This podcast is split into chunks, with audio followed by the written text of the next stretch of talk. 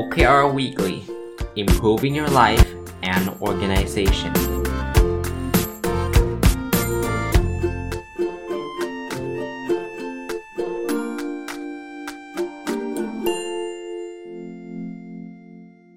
สวัสดีครับ ยินดีต้อนรับเข้าสู่รายการ OKR Weekly นะ จริงก็ยังอยู่ในรายการนบดอนสตอรี่นี่แหละนะครับ แต่ว่าทุกวันพุธก็จะเอาเรื่อง OKR มามาฝากนะครับ ก็ยังคงอยู่ในหนังสือเล่มเดิมนะครับ The The OKR Field Book นะ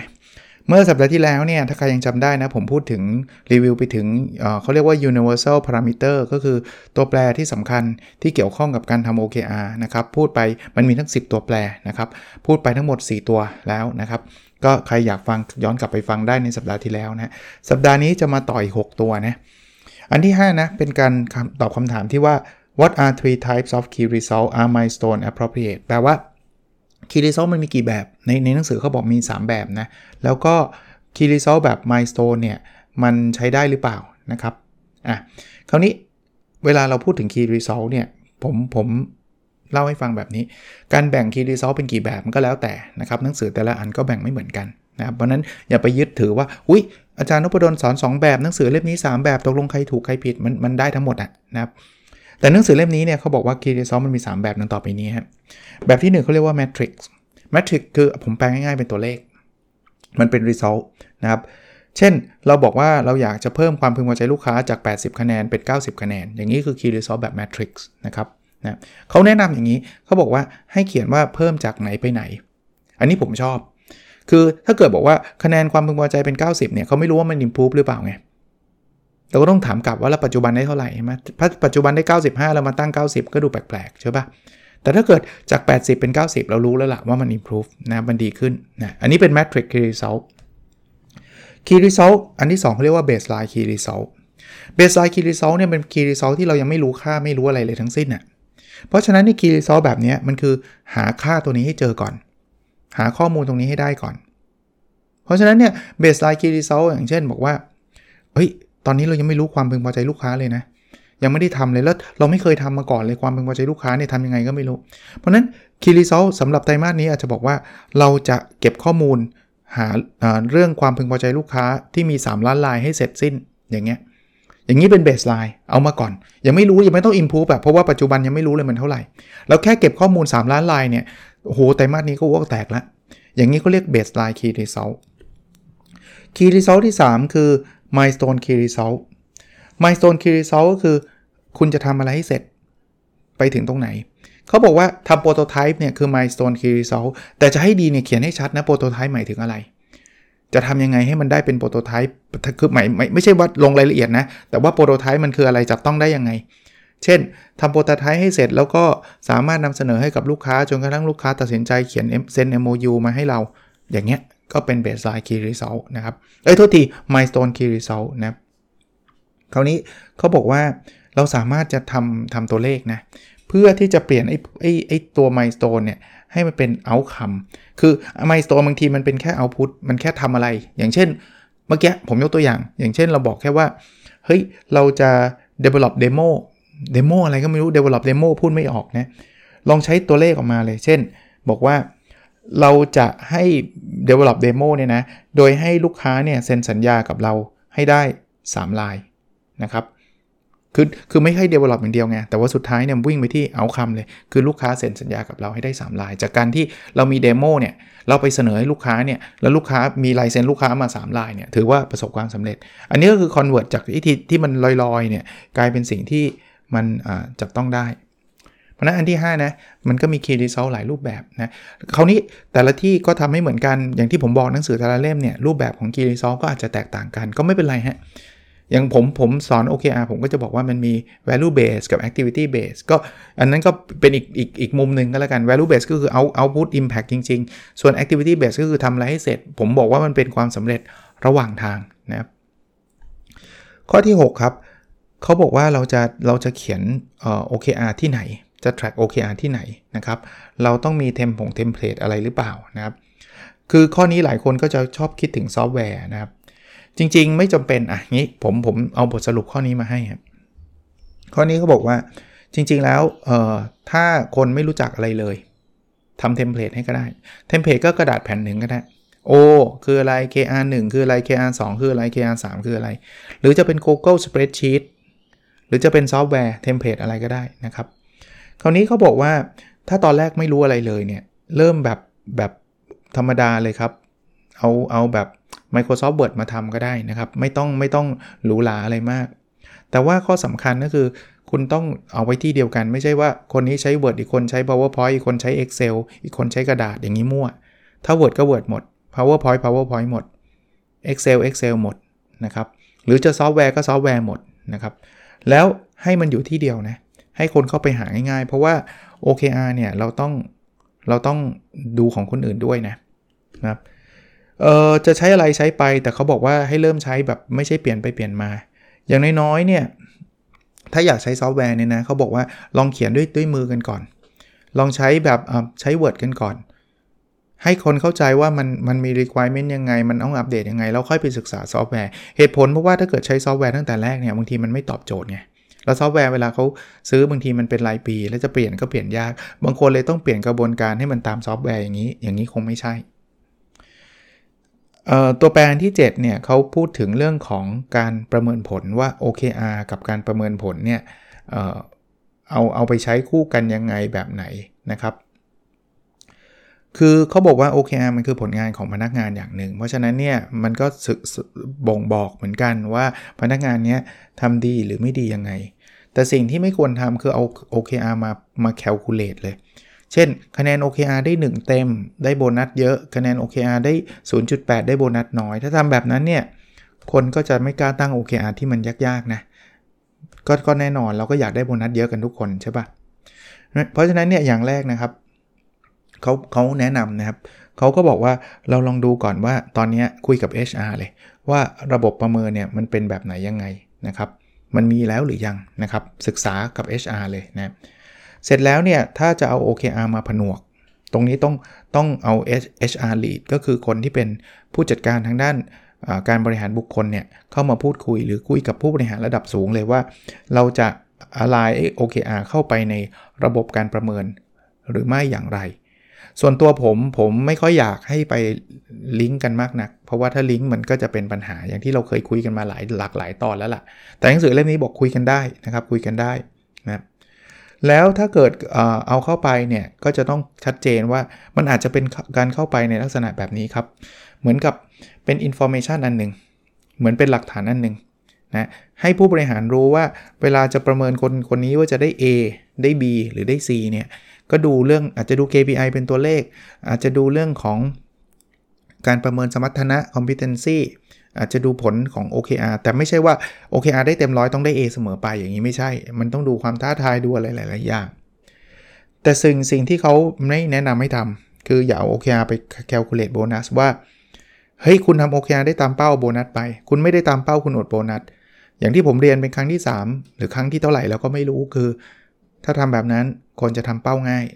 เพื่อจะให้ได้โบนัส แล้วสิ่งที่ไม่ควรทำคือเอเรื่องของการประเมิน อย่าเพิ่งเปลี่ยนตอนที่เราทำ OKR ไปด้วย เพราะว่ามันจะเกิดความงุนงงสงสัยมากนะครับ OKR ก็ OKR ทำให้เสร็จ จะทำระบบประเมินก็ทำประเมินให้เสร็จทำประเมินไปด้วย OKR ไปด้วยเนี่ยมันจะเกิดความงงความสงสัยเลยว่าเอ๊ยยังไงว่าประเมินตกลงยังไง OKR ก็มาอีกหมึนนะครับ แล้วเขาก็ไม่แนะนำว่าตอนแรกๆอะอย่าไปอย่าไปเจาะที่ individual OKR อย่าเพิ่งเริ่มต้นกับการทำ OKR รายบุคคล เพราะว่าพอทำรายบุคคลแล้วคนชอบคิดว่ามันเหมือน KPI คือเงินเดือนเขาขึ้นอยู่กับ individual OKR หรือเปล่า โบนัสเขาขึ้นอยู่กับ individual OKR หรือไม่ ถ้าคุณทำระดับแค่ทีมเนี่ยคุณจะไม่ต้องตอบคำถามเรื่องพวกนี้นะครับ อันนี้ก็เป็นข้อแนะนำจากหนังสือเขานะครับ ข้อที่ 8 นะเขาบอกว่า OKR เนี่ยมันต่างจาก KPI ยังไง ผมผมจะเป็นใช้เวลาเยอะมากนะครับ ในการอธิบายเรื่องนี้นะครับ จริงๆ แต่ละคนเนี่ยก็จะมี definition ของ KPI เนี่ยที่แตกต่างกัน เอาแค่ว่าหนังสือแต่ละเล่มเนี่ยก็พูดถึง OKR กับ KPI ต่างกันละ แต่ว่าเอาหนังสือเล่มนี้แล้วกัน เพราะเรารีวิวหนังสือเล่มนี้อยู่ เขาบอกแบบนี้ครับ ในหลายมุมมองนะ มุมมองแรกเนี่ยการทำ OKR กับการทำ KPI ต้องมี objective ไหม เขาบอก OKR เนี่ย always เลย เพราะว่า O มันเป็น objective อยู่แล้ว แต่ KPI เนี่ยแล้วแต่ คือบางคนก็มีบางคนก็ไม่มีนะครับบางคนก็ตั้ง KPI มาเฉยๆ โดยที่ไม่ได้ตั้ง Objective บางคนก็มี Objective นะครับ อันนี้คือมุมแรกนะที่มันแตกต่าง อันที่ 2 คือการลิงก์กับผลตอบแทน ระบบจ่ายผลตอบแทนไหมนะครับ OKR อาจจะมีบ้าง แต่ว่ามันไม่ได้ถูกออกแบบมาเพื่อลิงก์กับผลตอบแทน ในขณะที่ KPI เนี่ยส่วนใหญ่จะลิงก์กับผลตอบแทน อันที่3เนี่ยเปิดเผยให้กับคนอื่นรู้ไหม OKR เนี่ยเปิดเผยทั้งหมด almost always คือเกือบทั้งหมดเลย ส่วน KPI แล้วแต่ แล้วแต่บางที่ก็เปิดบางที่ก็ไม่เปิด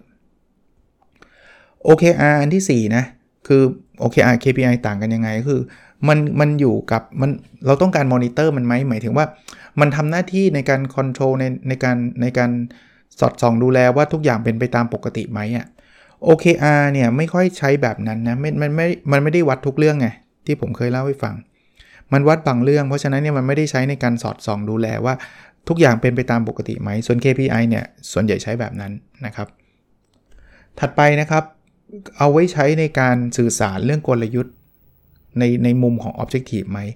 OKR ส่วนใหญ่เพราะว่า Objective มันก็ต้องลิงก์กับกลยุทธ์นะครับ ส่วน KPI ไม่ค่อยไม่ค่อยได้พูดถึงเรื่องของกลยุทธ์มากนัก นะครับในหนังสือเขาสรุปมาแบบนี้นะนะถัดไปคือออมีการเน้นในเรื่องของ alignment alignment ก็คือความเชื่อมโยงกันไหมเขาบอก OKR เนี่ยส่วนใหญ่ต้องเน้น เพราะว่าจริง ๆ มันมันคือหัวใจเลยแหละ OKR เราก็ต้องตอบ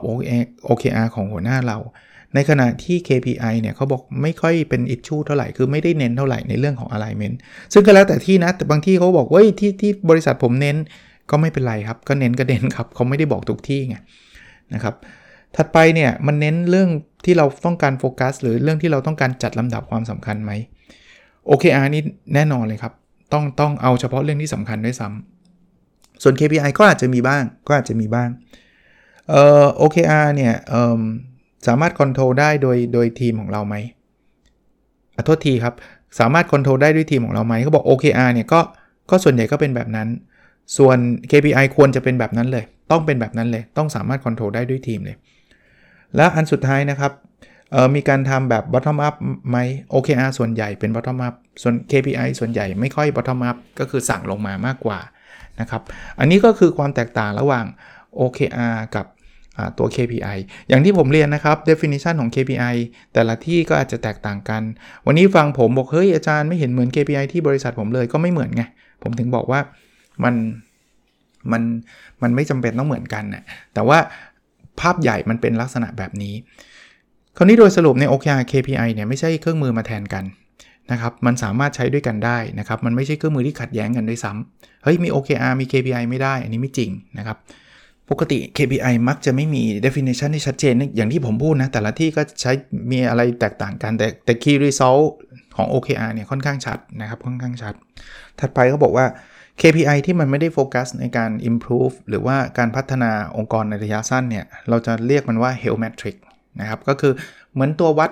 สุขภาพอะว่าเราสุขภาพดีไหมอย่างเงี้ยนะครับ แต่นี่เป็นสุขภาพขององค์กรนะครับ แล้วก็อย่างที่เมื่อกี้เล่าให้ฟังนะครับว่า OKR กับ KPI มันไม่เหมือนกันนะมาอันที่ 9 นะ เราจะรู้ได้ไงว่า OKR เนี่ยมันเชื่อมโยงกันมันมันอะไรกันนะครับเขาบอกแบบนี้ครับเขาบอกว่า โอเคเอ่อ objective กับ key result อย่างแรกนะ มันต้องเชื่อมโยงกันกับระดับบน แต่ไม่ใช่เอา key result ระดับบน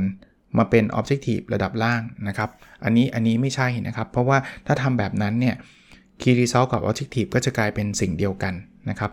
Objective มันควรจะเป็น qualitative statement มันควรจะเป็น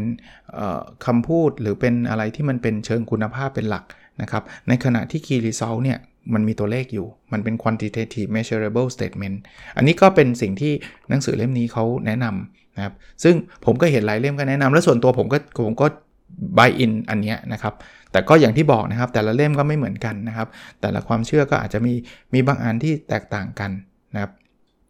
แล้วก็เขาก็บอกว่า OKR มันไม่ได้วัดในทุกเรื่องทุกอย่างนะครับ มันก็ต้องเป็นการวัดในเรื่องของ priority เพราะฉะนั้นในมุมของ alignment เนี่ยข้อสรุปเป็นแบบนี้ครับ ให้ให้ดู OKR ระดับบนเป็นเป็นบริบทในการที่เราจะตั้ง OKR ระดับล่างเพื่อต้องสอดคล้องนะครับออีกอันนึงก็คือเราให้คคนทำคนเขียน OKR เนี่ยจะต้องบอกว่ามันลิงก์กับระดับบนยังไงนะครับ connect to ระดับบนยังไง ลิงก์กับระดับบนยังไง แล้วก็เอาเขียนไว้ในในส่วนของ why now อะทำไมต้องทำอันนี้ด้วยมันก็จะได้บอกได้นะครับ อีกเรื่องหนึ่งที่เขาแนะนำก็คือว่า เราอาจจะให้มีการพูดคุยกันกับระดับบนนะ สมมติว่าเราเขียน OKR แล้วเราก็คุยกับหัวหน้าเรา ว่าที่เราเขียนมันมันลิงก์กันมันดีตรงไหนนะครับ อันที่ไม่ควรนะครับในหนังสือบอกไม่ใช่เอา Key Result ระดับบนมาเป็น Objective ระดับล่าง อันนี้ก็เรียก Direct Cascade Approach เขาไม่เห็นด้วยนะกับวิธีนี้นะครับ แล้วก็ อย่าอย่าเปลี่ยน Key Result ระดับบนมาเป็น Objective ระดับล่างบอกไปแล้วนะหรือไป Copy and Paste เลยนะครับ คือเอาเอาของหัวหน้าเรามาเป็นของเราเลย อันนี้ก็ไม่ใช่นะครับ หรือหัวหน้ามาสั่งให้เราเขียนอย่างนี้ก็ไม่ใช่ อันสุดท้ายนะครับวันนี้ที่จะมาฝากนะครับ ก็เราจะรู้ได้ไงว่า OKR เนี่ยที่เราทำเนี่ยในองค์กรเราเนี่ยพนักงานคิดเองไม่ใช่หัวหน้าสั่งมานะครับเขาก็บอกว่าทีมลีดคนที่เป็นหัวหน้าทีมเนี่ยจริงๆอะ่ะ ลองลองเขียนภาพของ Objective ขึ้นมา คือเขาทำ OKR ไม่ได้ทำถึง Individual นะเขาทำเป็นระดับทีม เขาก็เสนอพอหัวหน้าทีมเนี่ยลองคิด Objective ขึ้นมา ในขณะที่ทีม Member เนี่ยช่วยคิด Key Result แต่ละข้อขึ้นมา ก็จะได้ทำร่วมกันนะครับ ทั้งหัวหน้าแล้วก็ลูกน้องนะครับ แล้ว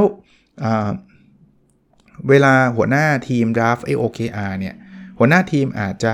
เริ่มที่จะคุยกันนะครับว่าทำไม Objective อันนี้มันถึงสำคัญ why now นะครับทำไมถึงสำคัญต้องทำตอนนี้นะถ้าเรายังไม่รู้ว่าเอ๊ลูกน้องเราจะทำยังไงแบบไหนเขาบอกว่ามีบางที่ก็แนะนำให้เริ่มแบบท็อปดาวไปก่อนก็ได้นะหัวหน้าทีมอาจจะลองลองเขียนทั้งหมดเลย Objective Key Result กับกับทีม ลูกน้องอาจจะดูก่อน แล้วเดี๋ยวค่อยๆ ใส่ bottom up ขึ้นมามากขึ้นนะครับ ก็ผมว่าเป็นอะไรที่น่าสนใจนะครับ ลองลองเอาไปฝึกใช้ฝึกทำกันดูนะอ่าวันนี้ก็มันเป็นบทที่ 3 ของหนังสือเล่มนี้นะครับ ยังมีอีกหลายบทนะ เดี๋ยวคงได้มารีวิว คราวนี้ใน part ที่ 2 ครับ part ที่ 2 ที่เราทำกันมาเป็นประจำก็คืออัปเดต Personal OKR Personal OKR คืออะไร คือ OKR ส่วนบุคคลเนี่ย ผมทำมาทุกปีเลย ก็ปีนี้ก็ ไม่รู้อะถ้าถ้าเอาแค่ตอนที่ผมมี OKR Diary ก็เป็นปีที่3มาก่อนนั้นนั้นก็จะทำจำไม่ได้แล้วเขียนลงกระดงกระดาษอะไรเงี้ย แต่ที่มีหลักฐานจริง ๆ ก็ผมเขียนลงใน OKR Diary นะครับ Objective ข้อที่ 1 ของผมนะ เรียนรู้และพัฒนาตัวเองอย่างต่อเนื่อง Key Result 1.1 อ่านหนังสือให้จบ 30 เล่ม ในไตรมาสนี้อ่านไปได้17 เล่มครับ ก็สบายๆถึงแน่ๆแต่ Key Result 1.2 อ่านหนังสือภาษาอังกฤษให้ให้จบ 13 เล่ม ยังศูนย์เล่มอยู่เลยจริง ๆ 13 เล่มมัน 13 วีคต่อต่อไตรมาสนะ ตอนนี้มันควรจะ 5 เล่มแล้วถามว่าตอนนี้ผมอ่านอยู่กี่เล่มประมาณ 5 เล่ม แต่ยังไม่จบสักเล่มครับ แต่ผมไม่คนอ่านหนังสือพร้อม ๆ กันนะครับ ตอนนี้อยู่ที่ห้องนอนเนี่ยสเล่ม นี่กำลังคิดนะ อยู่ในอีบุ๊กใน Kindle อีกเล่มหนึ่ง3เล่ม แล้วอยู่ข้างล่างอีกเกือบจบแล้วเล่มหนึ่ง4เล่มเล็กเล่มหนึ่งค้างไว้อะหเล่มเนี่ยตอนนี้อ่านอยู่ 6 เล่มนะครับ แต่ค้างไว้นะครับแต่ไปอ่านภาษาไทยซะเยอะครับภาษาไทยมันอ่านแป๊บเดียวจบ 2 วันจบ 3 วันจบเนี่ยมันก็อ่านแล้วเพลินไงนะครับ Key Result หนึ่งจุดสามส่ง paper ไป journal สอง paper ยังครับ ยังเป็นศูนย์อยู่นะครับ ยังเป็นศูนย์อยู่เดี๋ยวเดี๋ยวเดี๋ยวได้ทำนะพูดอยู่เดี๋ยวมันทุกสัปดาห์ แต่มันก็มี awareness นะศูนย์ก็ศูนย์ครับ Objective ที่ 2 แบ่งปันความรู้เพื่อทำให้สังคมดีขึ้น Key Result สองจุดหนึ่งตีพิมพ์หนังสือ1เล่มก็ยังอยู่กับสำนักพิมพ์นะเดี๋ยวว่าอัดพอดแคสต์เราจะเขียนไปหาสำนักพิมพ์สักนิดหนึ่งว่า ตกลงไปถึงไหนแล้วนะ Key Result สองจุดสองมีคนฟังพอดแคสต์สองหมื่นห้าพันดาวน์โหลดต่อวัน ตอนนี้อยู่ที่สองหมื่นสองพันห้าร้อยหนึ่งดาวน์โหลดต่อวัน ถือว่าเยอะมากนะครับ ดีใจมากนะครับ ขอบขอบพระคุณทุกท่าน ขอบคุณทุกสัปดาห์เลย ถึงแม้ว่ามันจะลดลงจากวิที่แล้ว 24,044 ก็ไม่แปลกครับ บางตอนมันฮิตคนก็ฟังกันเยอะ บางตอนไม่ค่อยฮิตคนก็อาจจะฟังน้อยหน่อย แต่น้อยก็ 22,000อะก็ถือว่าเยอะนะครับ ตอนนี้ผมเรียกว่า ผมไปดูแรงกิ้งบ้างนะ ไม่ได้ดูบ่อยหรอก แต่ก็แบบ ดูทีไรก็ต้องขอบคุณคนฟังครับเพราะว่าคนที่แรงกิ้งเหนือกว่าผมเนี่ยเป็นพวกสื่อทั้งนั้นเลยอะเป็นแบบคนที่มีแบบทำเป็นเรื่องเป็นราวเป็นบริษัททั้งนั้นเลย เดียวๆเนี่ยจะมีอีกท่านเดียวครับที่ที่ที่อาจจะคนฟังเยอะกว่าผมคือคุณต้องกับวีวุฒิซึ่งผมก็ฟังนะแปดบรรทัดครึ่งนะครับนอกนั้นจะเป็นแบบ The Standard Mission to the Moon พวกนี้คือระดับแบบท็อปของประเทศอยู่แล้วนะครับรายการพวกนี้นะครับเอ่อ Objective ข้อที่ 3 ครับ มีสุขภาพกายและสุขภาพจิตที่ดี Key Result 3.1 วิ่งให้ได้ 300 กิโลในไตรมาสนี้ ตอนนี้วิ่งไปได้ 53 เอง สัปดาห์ที่แล้วไปฉีดวัคซีนมาครับ ก็เลยไม่กล้าออกกำลังกาย เขาบอกว่าพักสักหน่อยก็พักสักนานเลยหาหาเรื่องไงหาเรื่องพักเกือบสัปดาห์เนี่ยพักยาวไป จริง ๆ ต้องเริ่มกลับมาวิ่งแล้วล่ะนะครับ Key Result 3.2มีน้ำหนักตัว 77 กิโลกรัม ตอนนี้ 79.1 ก็ไม่ได้วิ่งด้วย แล้วก็เผลอๆไปกินตอนเย็นบ้างนะเดี๋ยวนี้นะครับ แต่ก็ลดลงนะ สัปดาห์ที่แล้ว 79.3 ตอนนี้ 79.1 และ Key Result 3.3 คือมีเวลาอยู่กับครอบครัว 25 วัน ได้ไปอีกวันเดียวเอง 7 วันครับ คือยากเลยอะคือตอนนี้สอน 7 วันต่อสัปดาห์จริงๆฮะไม่ไม่มีวันหยุดเลยครับ ไม่มีวันหยุดจริงๆก็ต้องพักกันนะ เตือนตัวเองด้วยนะครับ ก็จะพยายามครับนะโอเค วันนี้คงประมาณนี้นะครับ หวังว่าจะเป็นประโยชน์นะครับ แล้วเราพบกันในสดถัดไปนะครับ สวัสดีครับ